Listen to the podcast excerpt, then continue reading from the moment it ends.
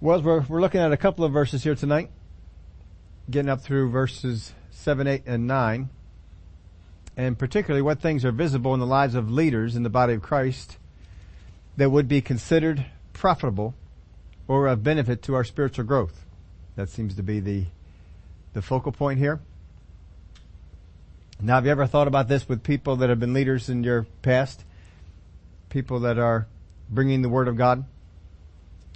Are there certain traits in their life that you saw as beneficial? And he's going to be looking at those of the, the overall topic of what is beneficial anyway. In verse chapter 7, he first says, Remember those who rule over you, who have spoken the word of God to you, whose faith follow, considering the outcome of their conduct. Now sometimes I've heard this taught, remembering those who rule over you, talking about those that are in the body of Christ now.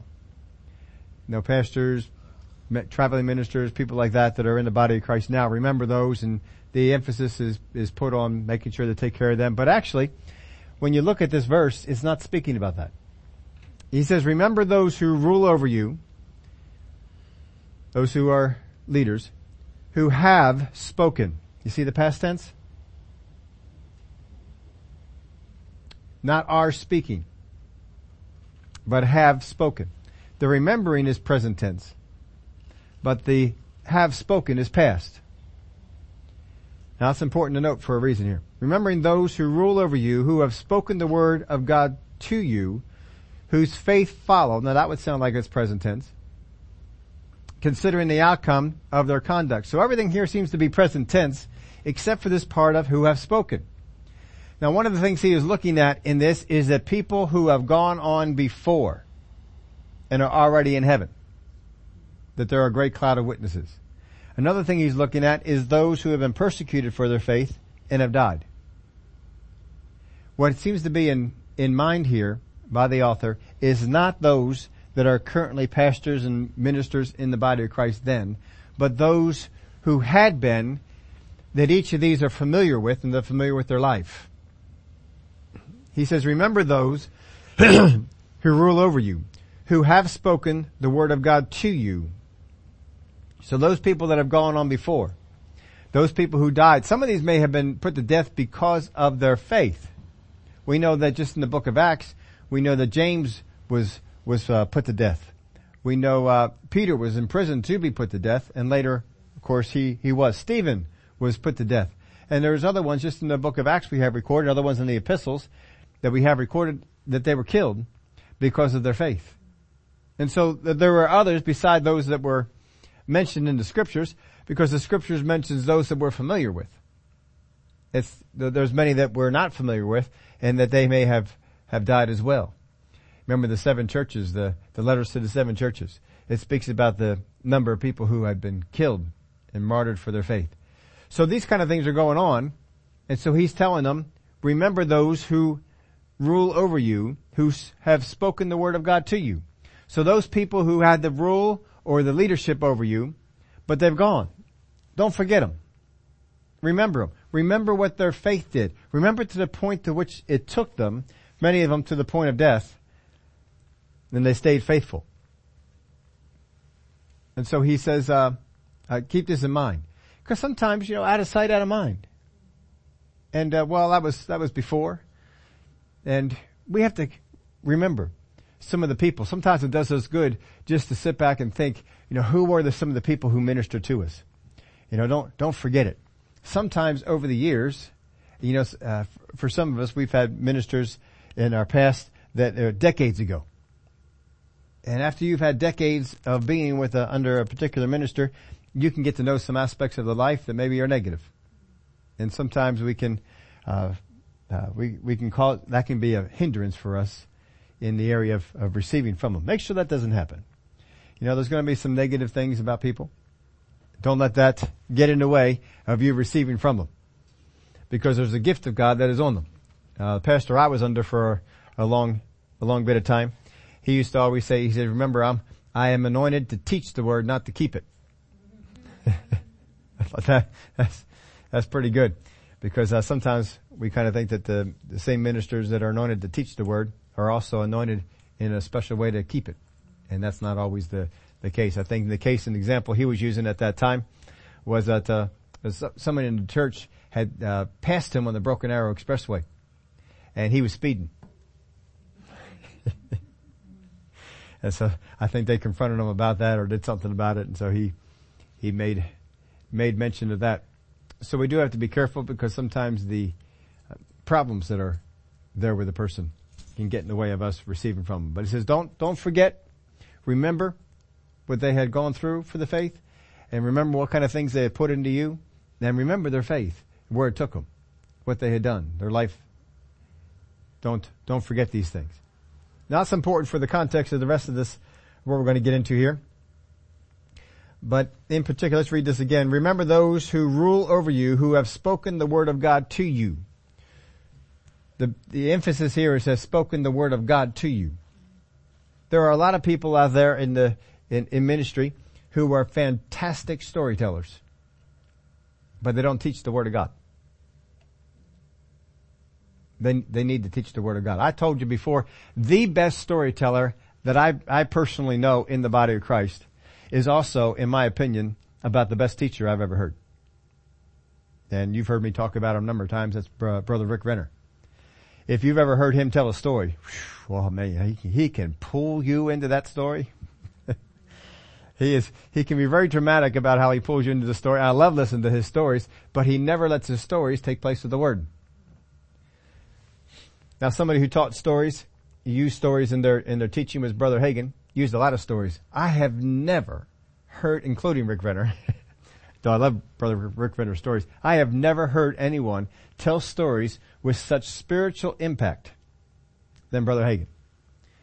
I did just some of the story he pulled. I said, "Wow, I don't know that I would understand that concept in the Word if it wasn't for the story that he told with it." And um, I remember his stories more than any of any minister I've ever been around because those stories have always elevated something in the Word of God to a place that I could understand it, and I could uh, I could get hold of it. They were some of the some of the best. But you see, they have to be people who teach the word. That's what got to be our, our emphasis here, as uh, as ministers, as people we get under that we get under. The important part is the word of God that they teach us, not just the great stories that they tell. Or you know, testimonies are wonderful, but if all that you do is teach testimonies, it's not going to do any good. Testimonies are great for encouraging us, but it's the word of God that feeds us. And we have to make sure that we stay with the, with the Word of God. I've, I've listened to, there's one guy who would always fill in for one of the churches that I, I listen to, and he has great testimonies. Doesn't really teach the Word of God. But he has great testimonies of the thing God's doing through him or things that God has done and things that he's, he's been involved with. Wonderful testimonies. But pretty much the entire time he's teaching, it's up, it goes from one testimony to another testimony to another testimony to another testimony. And, um, not a, not a, really no word at all. But still the word of God is still, uh, at work in him. I don't, I don't sit there to criticize him. He's, he's no good. I think maybe when he gets out, he just likes to tell the stories of what God is doing where he's at. And when he's there, he's probably teaching the word of God a lot more than he does when he goes, goes out. So that might, uh, might well be. Not going to mention his name just in case some of you might know him. don't, don't need to do that. But, uh, uh, well-known minister, and uh, if I uh, could tell you some of the stories that he did, I mean, he's made great impact in this country in the uh, with the things of God. But he says here again, remember, remember those who rule over you, who have spoken the word of God to you, whose faith follow. Remember the faith that we saw inside of those, those people and the things that they did and follow after it. He says here, consider the outcome of their conduct. Consider what the end result was from the things they did. Now hang on to that thought as we go on through here. Uh, Williams, Williams puts this last part this way. Consider how they closed their lives. That might be a, it's a little different uh, way than the way you, you may read it initially. The New Century Version translates the whole verse this way. Remember your leaders who taught God's message to you. Remember how they lived and died and copy their faith. The 20th century New Testament puts it this way, almost identical, just slightly different wording. Think of how they lived and died and imitate their faith. So some of these people particularly for the people that are reading the book of Hebrews, they died for their faith. And so he's, he's speaking to them, look, these guys died for the faith. Consider how they, how they did. Don't forget them. Don't, uh, don't let them go. In verse 8, Jesus Christ is the same yesterday, today, and forever. Now it seems like that is a throw-in. I, it took me a little while to read this because there is a flow between 7, 8, and 9. And I had to read over it quite a few times and was digging into the Greek and digging into all the different things I could. I was searching out other scriptures and just trying to get the flow of this. There is a flow here, but it didn't jump right out at me. If it jumped out at you, then you're better off than I am. But it didn't, uh, it didn't jump out at me. But let's re- just read it together. Remember those who rule over you, who have spoken the word of God to you, whose faith follow, considering the outcome of their conduct. Jesus Christ is the same yesterday, today, and forever. So first we're talking about these guys who died, and then we're talking about Jesus Christ being the same yesterday, today, and forever. Well, his doctrine didn't change. His example is forever. The example we have of Jesus is, it's always, it's forever. Since he's always the same. Now since Jesus Christ is the same yesterday, today, and forever, the things he did in the Old Testament are going to be right in line with the things he did in the New Testament. And the things he taught in the epistles are going to fall right in line with the things he lived in the gospels. And when we see a difference in it, the, the problem is us. He's saying here, Jesus Christ is the same yesterday, today, and forever. He didn't have to change. There was nothing he had to change in order to become New Testament compatible. He was, he was compatible with New Testament in the Old Testament. It didn't matter. He was, uh, he was the same thing of yesterday, today, and forever. So with that in mind, we go on to probably the, the biggest part of this section, and that is chapter, that is, uh, verse 9 in chapter 13. First part here says, do not be carried away with various and strange doctrines. This word here, various, is used a number of times in the gospel for various diseases. That they brought various diseases to Jesus and he healed them all. So it didn't matter what kind we put this, this word various in there. And of course diseases can come on all kinds of things. They have, you know, diseases that attack your eyes, diseases that attack your nose, diseases that attack your breathing, diseases that attack your walking. No matter what it is, there's a disease it seems that's out there that can attack it. And so we see that word various that is used in there. And a number of other times you can, uh, you, will see this, this word various come in and every time that it, that it does it's speaking about different types of this particular thing. So when he says here, do not be carried about with various and strange doctrines. Now that word strange, I looked it up and it means strange.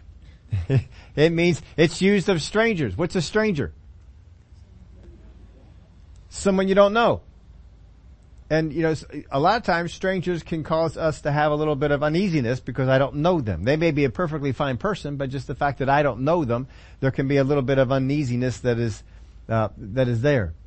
And um, uh, you know, a lot of times with uh, little kids, we're always teaching them, you know, don't go up and talk to strangers because we don't know that person that's, that's strange to them. They don't they don't know them. We don't know that they are not meaning harm to those particular ones. And we're trying to instill in them, uh, we don't want to, you have to be careful. You don't want to border on putting fear in them, that they're afraid of strangers, just uh, a respect. Just be careful. Uh, mom and dad, our job here is to protect you. And we can't do that if, uh, if you'll run off with a stranger or someone who may mean harm. And so, this word here is talking about various and strange doctrines. These are teachings. Doctrines, of course, means teaching, just a fancy word for, for the teaching from the Word of God. So he says, do not be carried about with various and strange doctrines. So strange would be something that is different from the gospel of Christ, and he just laid down the fact that Jesus Christ is the same yesterday, today, and forever. And uh, there was a quote of A.W. Tozer. I was looking around for the uh, how many were up on Facebook saw, saw the little picture I put up there? Uh, sometimes it takes me a little while to find that picture to put up there that we, we want to find it. It took me a little while today, but I, I found this quote. It was from A.W. Tozer. Oh man, that is a good quote. Whoa. Uh, but it has absolutely nothing to do with what I'm looking for. But boy, that's a good quote. And I said, I might come back to that later on. I went back for it. It was gone. It's just gone. It's just disappeared. And I didn't even change the page. I didn't refresh the page. I was still on the page. Everything should have still been there. It was gone. I don't know where it went. But A.W. Tozer had some sort of a, of a quote on there that, um, uh, there was no scripture involved with it, so I couldn't use it for what I wanted to do because I, I like to find some kind of a picture that has the, the, the we can focus the key word, the, the key scripture that we're focusing on on Wednesday night, and I can find that in there and just kind of put that up there with it so you can read the, the key part of the scripture. And so, uh, we found that, but then when I went back to get this, it was, it was gone. And it was something on the lines, I even did a search, A.W. Tozer, and I put as much in there as I could remember. Did not come up. So, we'll find it eventually, but it was something about the, the fact that, uh, there were, there were no new doctrines. And he just, he just phrased it so beautifully. So I will keep out there looking for it, see if I can find that, that, uh, that quote that he did. But Jesus Christ is the same yesterday, today, and forever. If I come up with a new doctrine that is different from the Jesus Christ of yesterday, the Jesus Christ of today, then this is, this is wrong. He didn't, he did not change so that a new doctrine needs to come up. And that's why he puts this in there. Jesus Christ is the same yesterday, today, and forever. So strange doctrines have no place with a Jesus Christ who doesn't change. He's the same. That's why that verse got put in there. He's emphasizing that uh, various and strange doctrines are things that are different from the Jesus who was de- demonstrated to us in the Old and the New Testaments. Now this word here carried about is the Greek word periphero, which peri means about and phero means to bring or to bear. So basically to bring or to bear about. Put it, put the two words together. This is, uh, carried about as a fine translation. There's nothing really, uh, any more fancy than you gotta do this. It's, it's what it means. In Mark chapter 6 verse 55, it uses the word this way. They, they ran through the whole surrounding region and began to carry about on beds those who were sick to wherever they heard he was. So this word carried about on beds. They took a bed and they took somebody who could not carry themselves and they put them on the bed and the bed, be, they began to carry them about on the bed. So they went wherever the bed was. So get that picture of, uh, of what this word is, is conveying here. Ephesians chapter 4, verse 14, that we should no longer be children tossed to and fro and carried about with every wind of doctrine by the trickery of men in the cunning craftiness of deceitful plotting. That's right along the lines with the same thing that we're saying here in Hebrews. Very familiar scripture to us. In Jude chapter 1 verse 12 specifically, but going back to verse 4, it says, for certain men have crept in unnoticed. This is the topic of this section. I just wanted you to hear that part. In verse 12, these are, there, these are spots, these people, these men, these are spots in your love feast for, uh, while they feast with you without fear, serving only themselves, they are clouds without water, carried about by the winds. There's our word carried about. Translate exactly the same. Carried about by the winds, late autumn trees without fruit, twice dead, pulled up by the roots. Obviously not very flattering words to use for those. But these guys are carried about by the winds. So this is what this is talking about, carried about. Do not be carried about with various and strange doctrines. The idea here is that you are currently being carried about. And basically he's saying stop it. You don't quite get all that carried into the English, but in the Greek that's what he's, he's speaking about. This is going on. You need to quit it.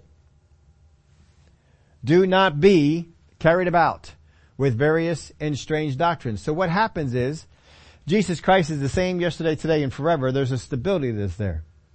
But there are some people who got carried away by various and strange. I like how you use both of those words. Various, all kinds of, uh, you know, it's, it's, it's like the gospel, but there's variety in it. There's a, a little bit of a twist here and a little bit of a twist there and just, uh, just little changes that, that go on. Various and strange doctrines. In other words, they, they bear no resemblance to Jesus. But people buy into it. It is amazing what people can buy into. Get to know Jesus. He's the same yesterday, today, and forever. Get to know Jesus and you won't buy into these things. You'll just say, well, that's not exactly how Jesus works. He's never worked that way before. Why would he work that way now? You see, true doctrine from the Word of God grounds and stabilizes us, but false doctrine will move us about. False doctrine, various and strange doctrine, will move us about. It will actually get carried from one place to another place. To, there's no stability. And the enemy loves that because he can then devour you. Which of course he's looking for those whom he can devour. That'll put you in a place that he can do it. But if you stay firmly rooted, stabilized on the rock, that rock doesn't move. It's the same yesterday. It's the same today and forever. It doesn't go anywhere. That's going to bring stability to you. Christians who have no stability in their life, it's because they have bought into various and strange doctrines. Every once in a while, you know, I'll talk about different ones that are out there, and uh, it doesn't bother me that I know that there's local churches that get into them because you know, part part of my responsibility as a pastor is to warn you about things that are out there. So I don't always call out different churches or call out different ministers that are on TV or uh, I just tell you what's going on, and then you, you figure it out from there. And you can. You know, there's there's certain people out there they they like to, as as we talked about it, they like to have the prophecy meetings where we get on in there and you know everybody should prophesy, and so you know, they base something off of off of that. But we're out there prophesizing to chairs and clocks and walls and and inanimate objects, and we're not here to prophesy to them. They can't understand the words that we say. And prophecy has an understanding that's involved with it. That's not the the Jesus we know. There is no time in the Old Testament or in the New Testament that Jesus ever prophesied to a chair. Never did it. When he showed up in the Old Testament to talk to somebody, he talked to people. This is what Jesus did.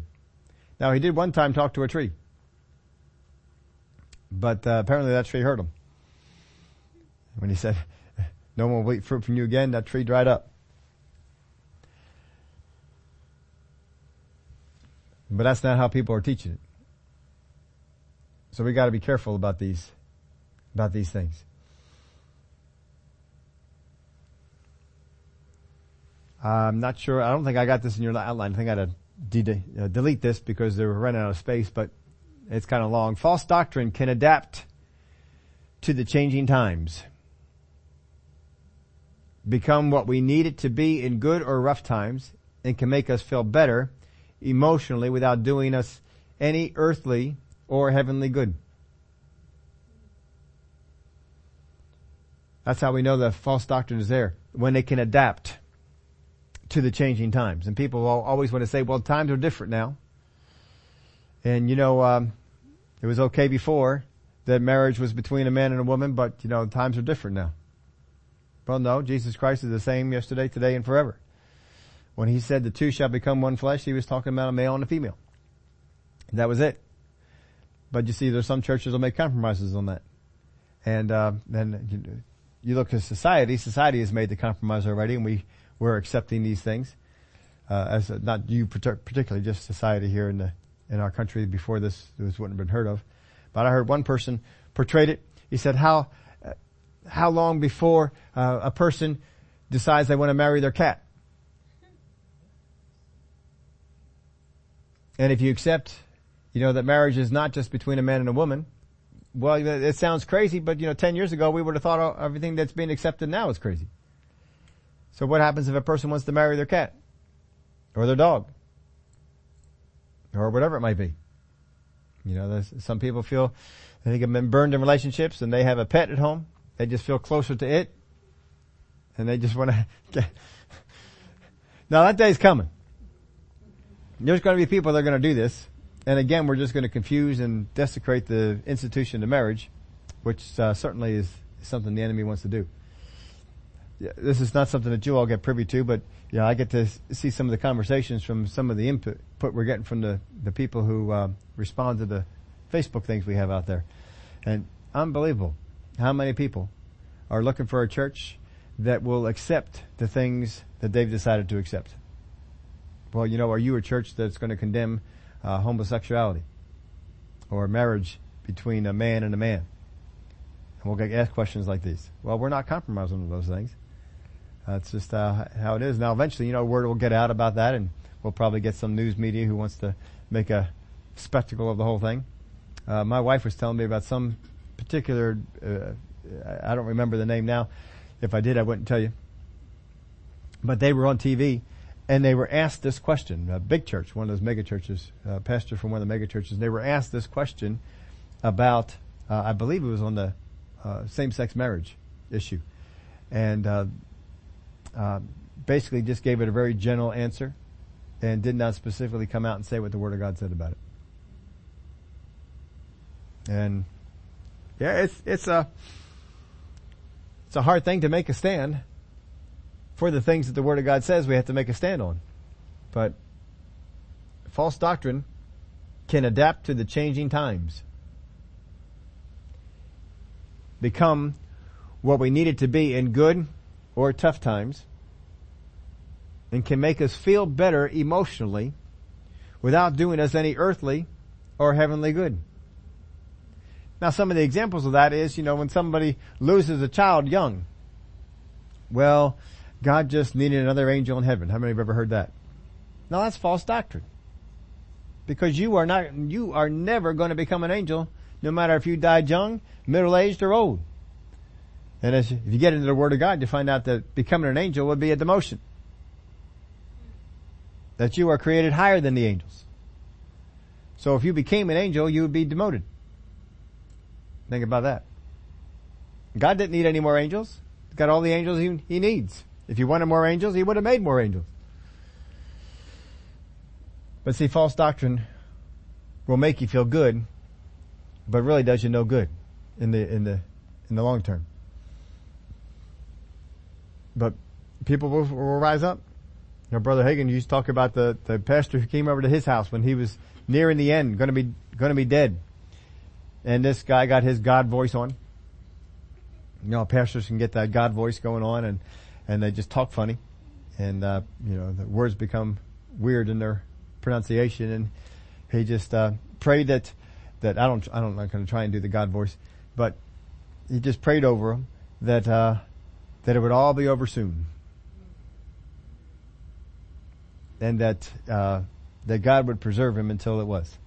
That he, he'd make it less painful or some kind of a crazy thing like that. And, you know, it's there, it's not true doctrine, it's false doctrine.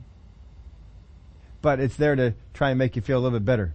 And I've seen some, some pastors go and minister to people and they say stuff and I'm thinking, that's not right.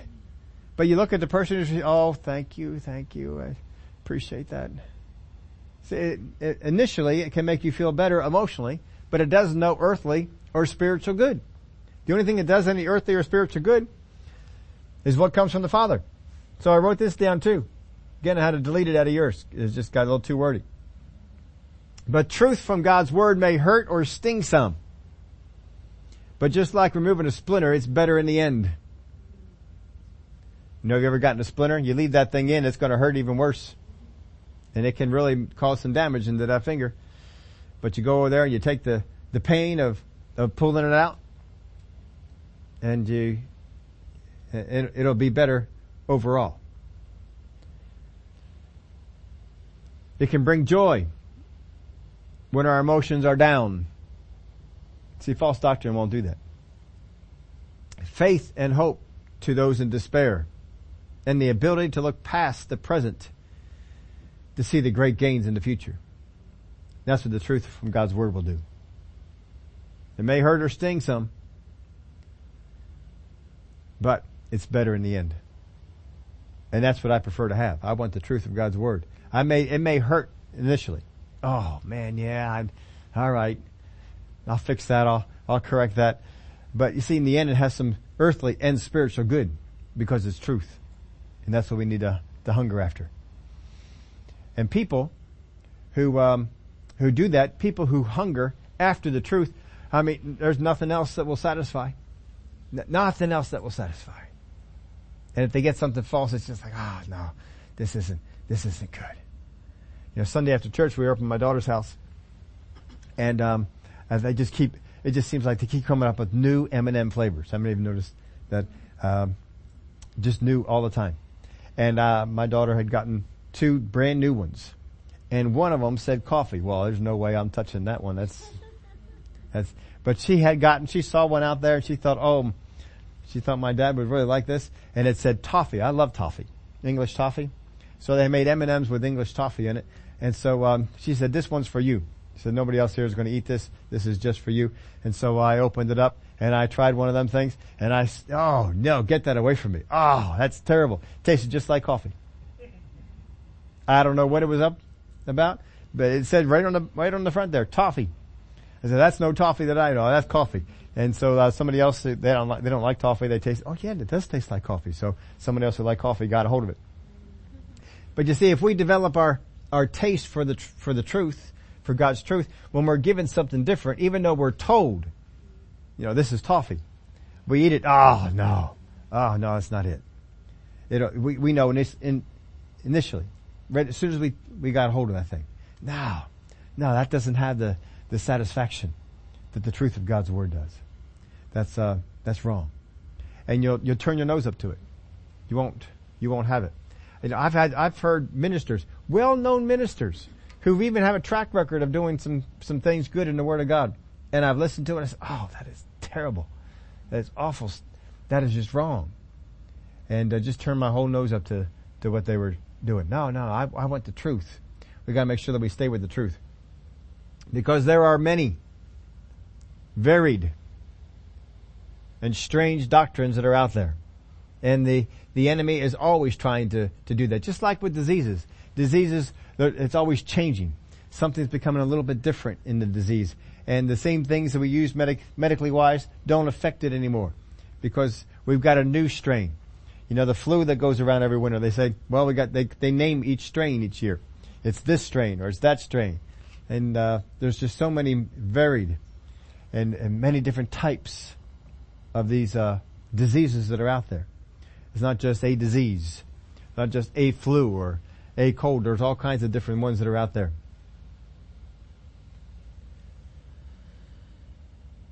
So we hang on to the, the truth. But he says, do not be carried about with various and strange doctrines. Because you see, if I allow these to get into my life, they will carry me about. And the idea in the Word of God is that truth should stabilize us. False truth moves us about so that we're not, not stabilized in our life. We're moved, moved about. And you, boy, you look at some of these Christians who, who buy into some of these untruth things and they're just all over the place. Their emotions are all over the place. Their beliefs are all over the place. It, it is not a good situation. But again, he says, do not be carried about with various and strange doctrines for it is good that the heart be established by grace. So there's supposed to be an establishment there, not to be carried around. But look at what he says here, for it is good that the heart be established by grace, not with foods which have not been, which, which have not profited those who have been occupied with them. Now be established by grace. This is the thing that we, let me read this verse to you from the New Century Translation. New, New Century Version. Do not let all kinds of strange teachings lead you into the wrong way. Your heart should be strengthened by God's grace, not by obeying rules about foods which do not help those who obey them. Now the law is not grace. We know that just from studying Hebrews and of course other places as well. The law is not, grace is not the law. The law is not grace. There's the law and the law is this is what's going, this is what happens. When you break the law, here's the penalty. But grace comes in and gives us things that, well, we don't deserve. It's a grace gift from, from God. Grace pinpoints areas to work on without condemnation, but the law condemns. So his, his um, contrast here is, for it is good that the heart be established by grace. You see, when God comes in, He doesn't come in like the law, thou shalt not. He comes in with grace. Here's what the Word of God says. Here's where you can go. Here's what you can become. And with grace we can get there. But the law just condemns. The law just says, here, do this. And when we don't, well now what's the penalty? For it is good that the heart is established by grace, not with foods which have not profited those who have been occupied with them. So there are people, this is just one aspect of the law he's taken on because earlier he'd taken on the idea of foods. So he went right, right back to it. There are people who look at foods. Thou shalt not eat this, thou shalt not eat that, and look at their lives. It did not benefit them. Did not help them. Another way that you can look at that, you look at some of these people that are on some of these diets. Um, I've heard people that stay with a very strict vegan diet, in in particular, that overall their health can be uh, greatly questioned because of some of the things that they're they're leaving out. Um, we heard one of the one of the things that uh, gets real concerning is the amount of protein that they're able to get because of so many places that they've cut out that that they have to make sure that they get enough protein just to uh, keep their body going the way that it should. Otherwise, bones can become well, bones can become brittle because they're not getting calcium or um, body's not growing and developing the way that it should. Um, and then, but they have this law. Well, I cannot eat these particular things, and that law doesn't forgive. It's uh, this is how it is, and this is what you need to do, and that's what they're they're going after, and they go after it for health reasons. But a lot of times when they're going after these things, they they create health problems themselves. So be careful about that. But he says these people that are obeying these rules about foods, they speak about all these benefits, but if you look at their lives, they don't have any of those benefits. Those things aren't, aren't there.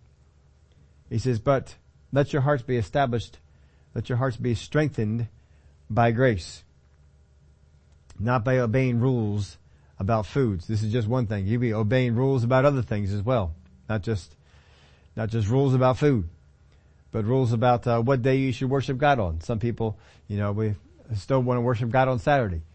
Uh, Seventh day Adventists, they still want to worship God on Saturday. Some people may worship God on Monday. And it doesn't make any difference what day you worship God on, just so you worship God. And if, if people want to say, well, Sunday's not the right day, well, that's fine. You know, there's no, nothing in scripture that says you gotta worship on Sunday. That's, uh, yeah, if you, you all want to get together and worship on Saturday, well, that's fine. That will, that will work. But boy, you, you look in some of the rules that went on. I mean, if you did certain things on Sunday, I, I was never around for this. I never saw this, but I heard from some people that uh, wearing shorts on Sunday was considered sin. Maybe some of you are familiar with. I, I wasn't familiar. I never saw that. I never heard that we can't wear shorts on on Sunday, but I know people who have uh, talked about that. can't wear shorts on Sunday. That's going to be going to be bad. Well, you can wear shorts on Sunday if you want.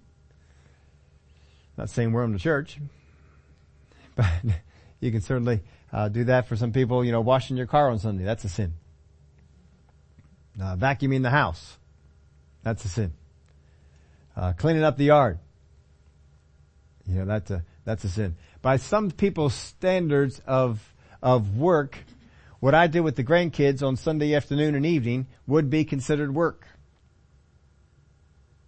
Because I'm tired after I get done with all that. They have me throwing them around, tossing them in the air, and, uh, you know, as soon as you get done doing one, then the other one comes up and my turn.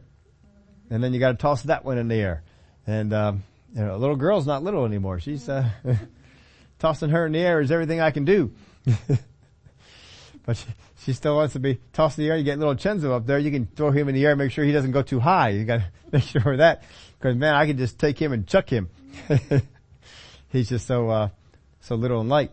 You know, I can just grab him by the belt and start flying him around like a plane. My granddaughter will come up to me and says, all right, do me like that. Uh, no. I, I was, he had a shirt on and he was running. I'd grab him by the shirt and pull him back. And he'd think that was funny. He'd try and run away again. I'd grab him by the shirt, pull him back, and then I'd just take that and just start flying him all over the place, just grabbing hold of his shirt. And after a little bit of that, little girl, she'd come on up here and she says, all right, do me. Well, she got this thin little shirt on. I said, that's not going to work. but when I get done chucking them around and, and having them, um, uh, uh, they, they like rides and, uh, all sorts of other stuff and it, that can be considered work. Well, it's not work for me, it's play. This is fun stuff. And, and that's what the Sabbath was, was made for. But you see some, people come in with the law. Don't come in with a, with a law. Your heart should be strengthened by God's grace. Not only God's grace in your own life, but also God's grace in other people's lives. But here I, here's the thing we really gotta focus on here. Your heart should be strengthened by God's grace, not by obeying rules about foods, which do not help those who obey them. That's in the New Century Version. Let me read it from the, the King James. Which have not profited those who have been occupied with them. So see, some of the things that people have completely occupied themselves with are not bringing about the, the proper benefit. Now this word here for profit means useful or beneficial. That it's a useful thing or ben- we're not just talking about profit as in money. Sometimes we, we limit that, that word to just money. There's nothing about this in this context it's talking about money. It's talking about benefit. It's talking about being useful. And so I wrote, I, I wrote down some things. This is not meant to be an exclusive list or the, this is an exhaustive list. I'm sure you can add other things to it as well. But things that are, are benefit, benefit. Things that, um, when people are focused on spiritual things, this is what you should see in their life. Is their spirit at peace? Look at, look at the things that they tout Look at the things they say are important and look at how they observe them and how they bring these things in their life. Does it bring peace into their spirit? When you go out to this person, is this person in unrest or are they at, at peace? Well, if they're, if they're not at peace, you don't want what they're selling. Cause it's not working. You gotta make sure that it's, that it's working. I don't know about, about you, you know, sometimes you get on Facebook and it's got those ads for some kitchen gadget or some, um, household gadget or some kind of thing, and they talk about how, how good that is. And how beneficial it is. And so sometimes I've seen them and they kind of perk my interest. Now I wonder how good that is. so, um, um, I can envision myself using that thing and, you know, maybe that'll help me to eat more of this particular item out there. Uh, boy, that looks like it's good. So I go up on Amazon or some kind of place like that and I do a search for it. And when I come up, I look at the uh, customer reviews. And sometimes you look at the customer reviews, this thing is cheap. Don't buy it. It fell apart on me. It doesn't, uh, it doesn't cut or it doesn't do this or whatever it might be. It doesn't, it doesn't function. It doesn't do what it's supposed to do. It doesn't have the results that we want. Well, if it doesn't have the results that you want, even if it doesn't cost a whole lot, there's no sense in getting it and taking up the space. It's not doing it. So, what he's telling you here is if a person is telling you that this thing, this is a really big deal for their life, take a look at their life. Does this person have the traits that you want in yours? Is their spirit at peace, for one thing?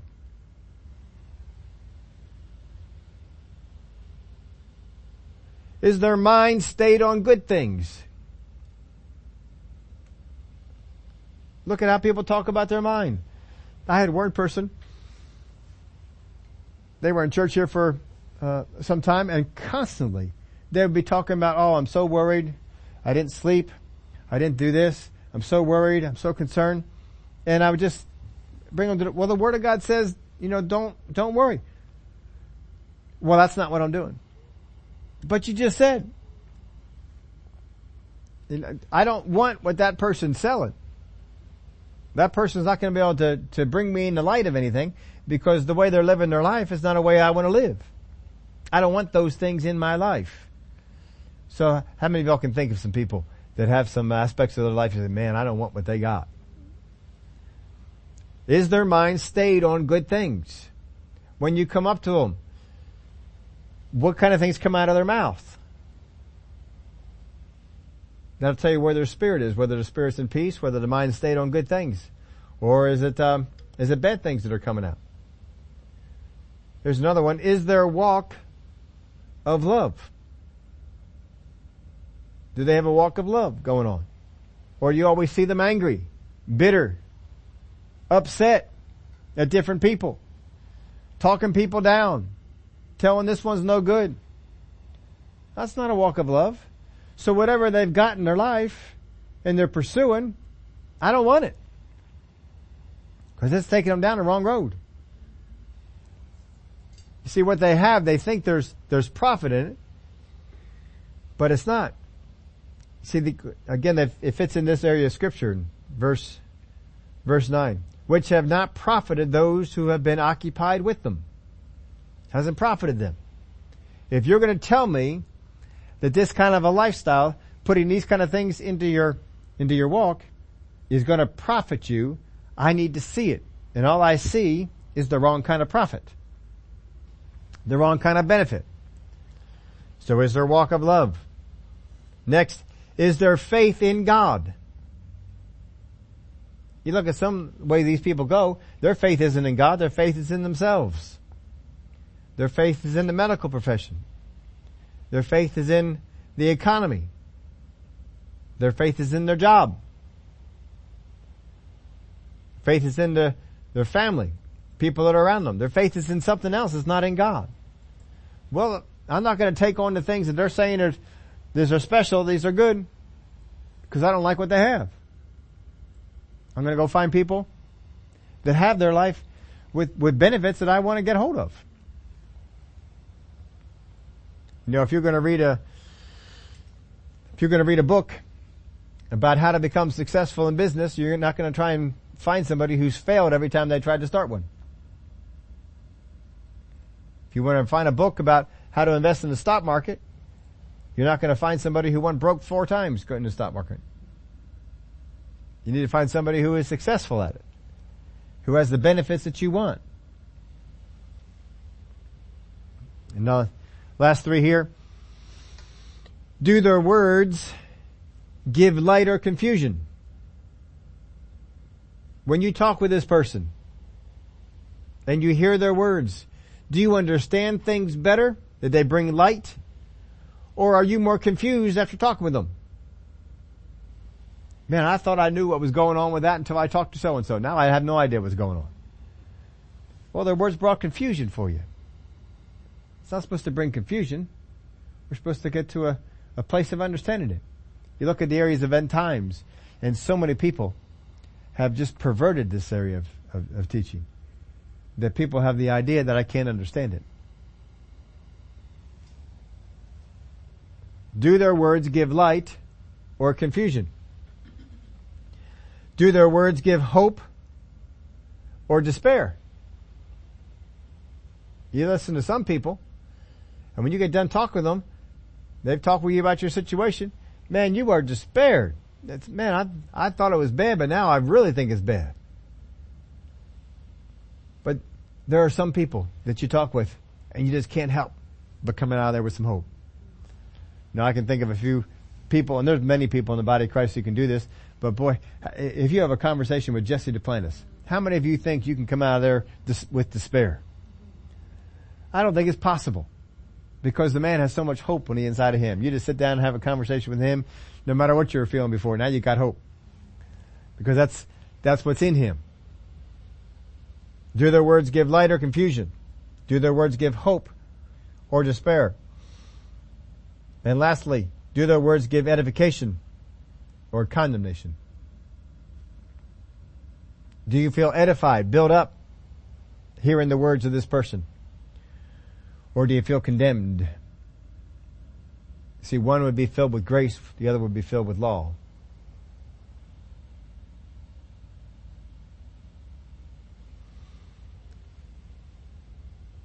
Let's read that again. For it is good that the heart is established by grace not with foods which have not profited those who have been occupied with them. That word there, occupy, peripateo, the state in which one is living or that to which one is given. Talk about occupation. Or occupied the state in which one is living or that to which one is given. So these people are occupied by these particular things. So when someone is occupied, this is something that, this is not just a side thing, this is something that occupies them. We already talked about this one, but when you, when you think of the, of the false stuff that goes on in prophecy, these people, it's not just a passing doctrine, they are occupied with it. The churches that have embraced this, every single service is involved with this type of prophecy. Everything that they do is involved with this type of prophecy people begin to prophesy with their instruments. I heard that terminology going around. You cannot prophesy with an instrument. You can play an instrument under the inspiration of the Holy Spirit and get a song. I certainly would, would believe that you can do that, but you cannot prophesy with an instrument. I remember hearing people up on stage talking to somebody up on the stage and prophesy with whatever it is they're playing. Come on, people. You can, prophecy has to be understood. I do not understand a flute. I don't understand the words of a trumpet. I can enjoy a trumpet, but I don't understand the words of a trumpet. Prophecy has to bring understanding. But these, these places that, that are occupied with it, every single thing they do is occupied with this. Whatever happens in worship, whatever, I've even seen people do this with the announcements part of the service. Oh, brother so and so was just prophesying those announcements. Are you kidding me? Come on. But you see, they're occupied with it. They're, this is not just something that's a sidelight. This is, this is in every, every particular thing. I've seen people who've gone off on the deep end on grace.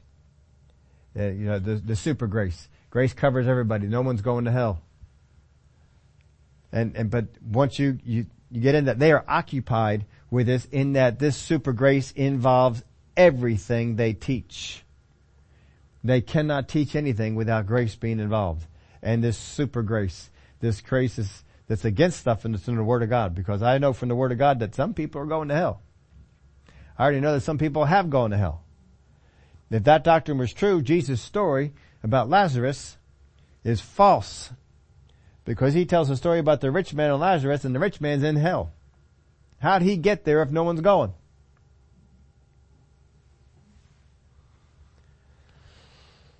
Well, that was Old Testament. No, Jesus is the same yesterday, today, and forever. If people could go to hell in the Old Testament, they can go to hell in the New Testament.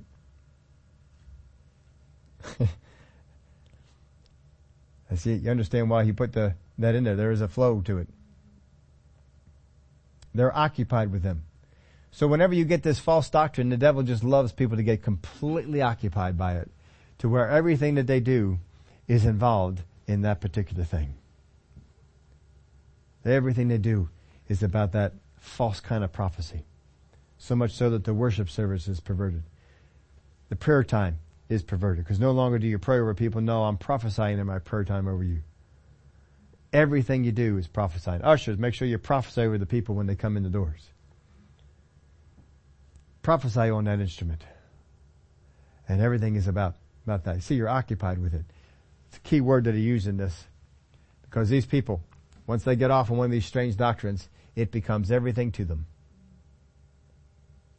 And we, we can't let anything, can't let any one thing dominate everything that we do. I put in your outline here at the end, make sure the people who promote a lifestyle we pursue also have benefits in life we, we desire. Make sure if you want that lifestyle that they're teaching, make sure that they have benefits in life that you desire. Because if you're going to pursue the things that they're occupied with, you're going to have what they have. Now going back to the, to the Word of God, the examples we have there, what kind of things was Paul occupied with? What kind of things was Jesus occupied with? He was occupied with things. But he was occupied with seeing and doing, or I'm sorry, doing and saying what he saw the Father do. He's occupied with it. That's all he did. What did the Father say today? What did the Father do? That's what I'm going to do. That's what I'm going to say. He's occupied with it. And he kept getting before the Father to find out about those things. See, you get occupied with the things that are in the Word of God, it'll be good. It'll be good benefit to you. But the, the enemy wants to get us occupied with things that are outside of the Word of God. And for that we have to make sure that we don't. So, look at the people that are trying to get you to do what they understand in the Word of God. Do you want what they have? Because you're going to have what they have if you pursue it. Doesn't mean everybody, everybody who's occupied with something doesn't have a lifestyle that you don't want. You can take a look at a guy like Jesse Duplantis and see the, the things he's got in his life. Oh yeah, yeah, I'll take some of that in my life. That's alright. That'd be good. Brother Creflo Dollar. You can look at some of the ways that he's carried about himself. And you can say, oh, I'll take some of that in my life. But um, there are some people out there. We, we need to take a second look. Do I really want that to be in my life? They're always angry. They're always bitter. Do I want that in my life? Because we are probably going to have it if we pursue the things that they're occupied with. Father, we thank you for your word and for the exhortation that you give us in these things. That we can be occupied with the grace of God, not the law. We can go about doing the things that grace does becoming established in it, not established in the things of the law like foods and such things like that. Father, I thank you that you help us to live the Word of God that we know, to pursue the grace of God, to pursue those things that are beneficial in our life, to shun false doctrine, and to pursue the truth that's in the Word of God and to increase our hunger for that truth. That if anything comes to us that is not that truth, we'll know it immediately because it's so different in its taste and we will reject it. I thank you for it in Jesus' name. Amen.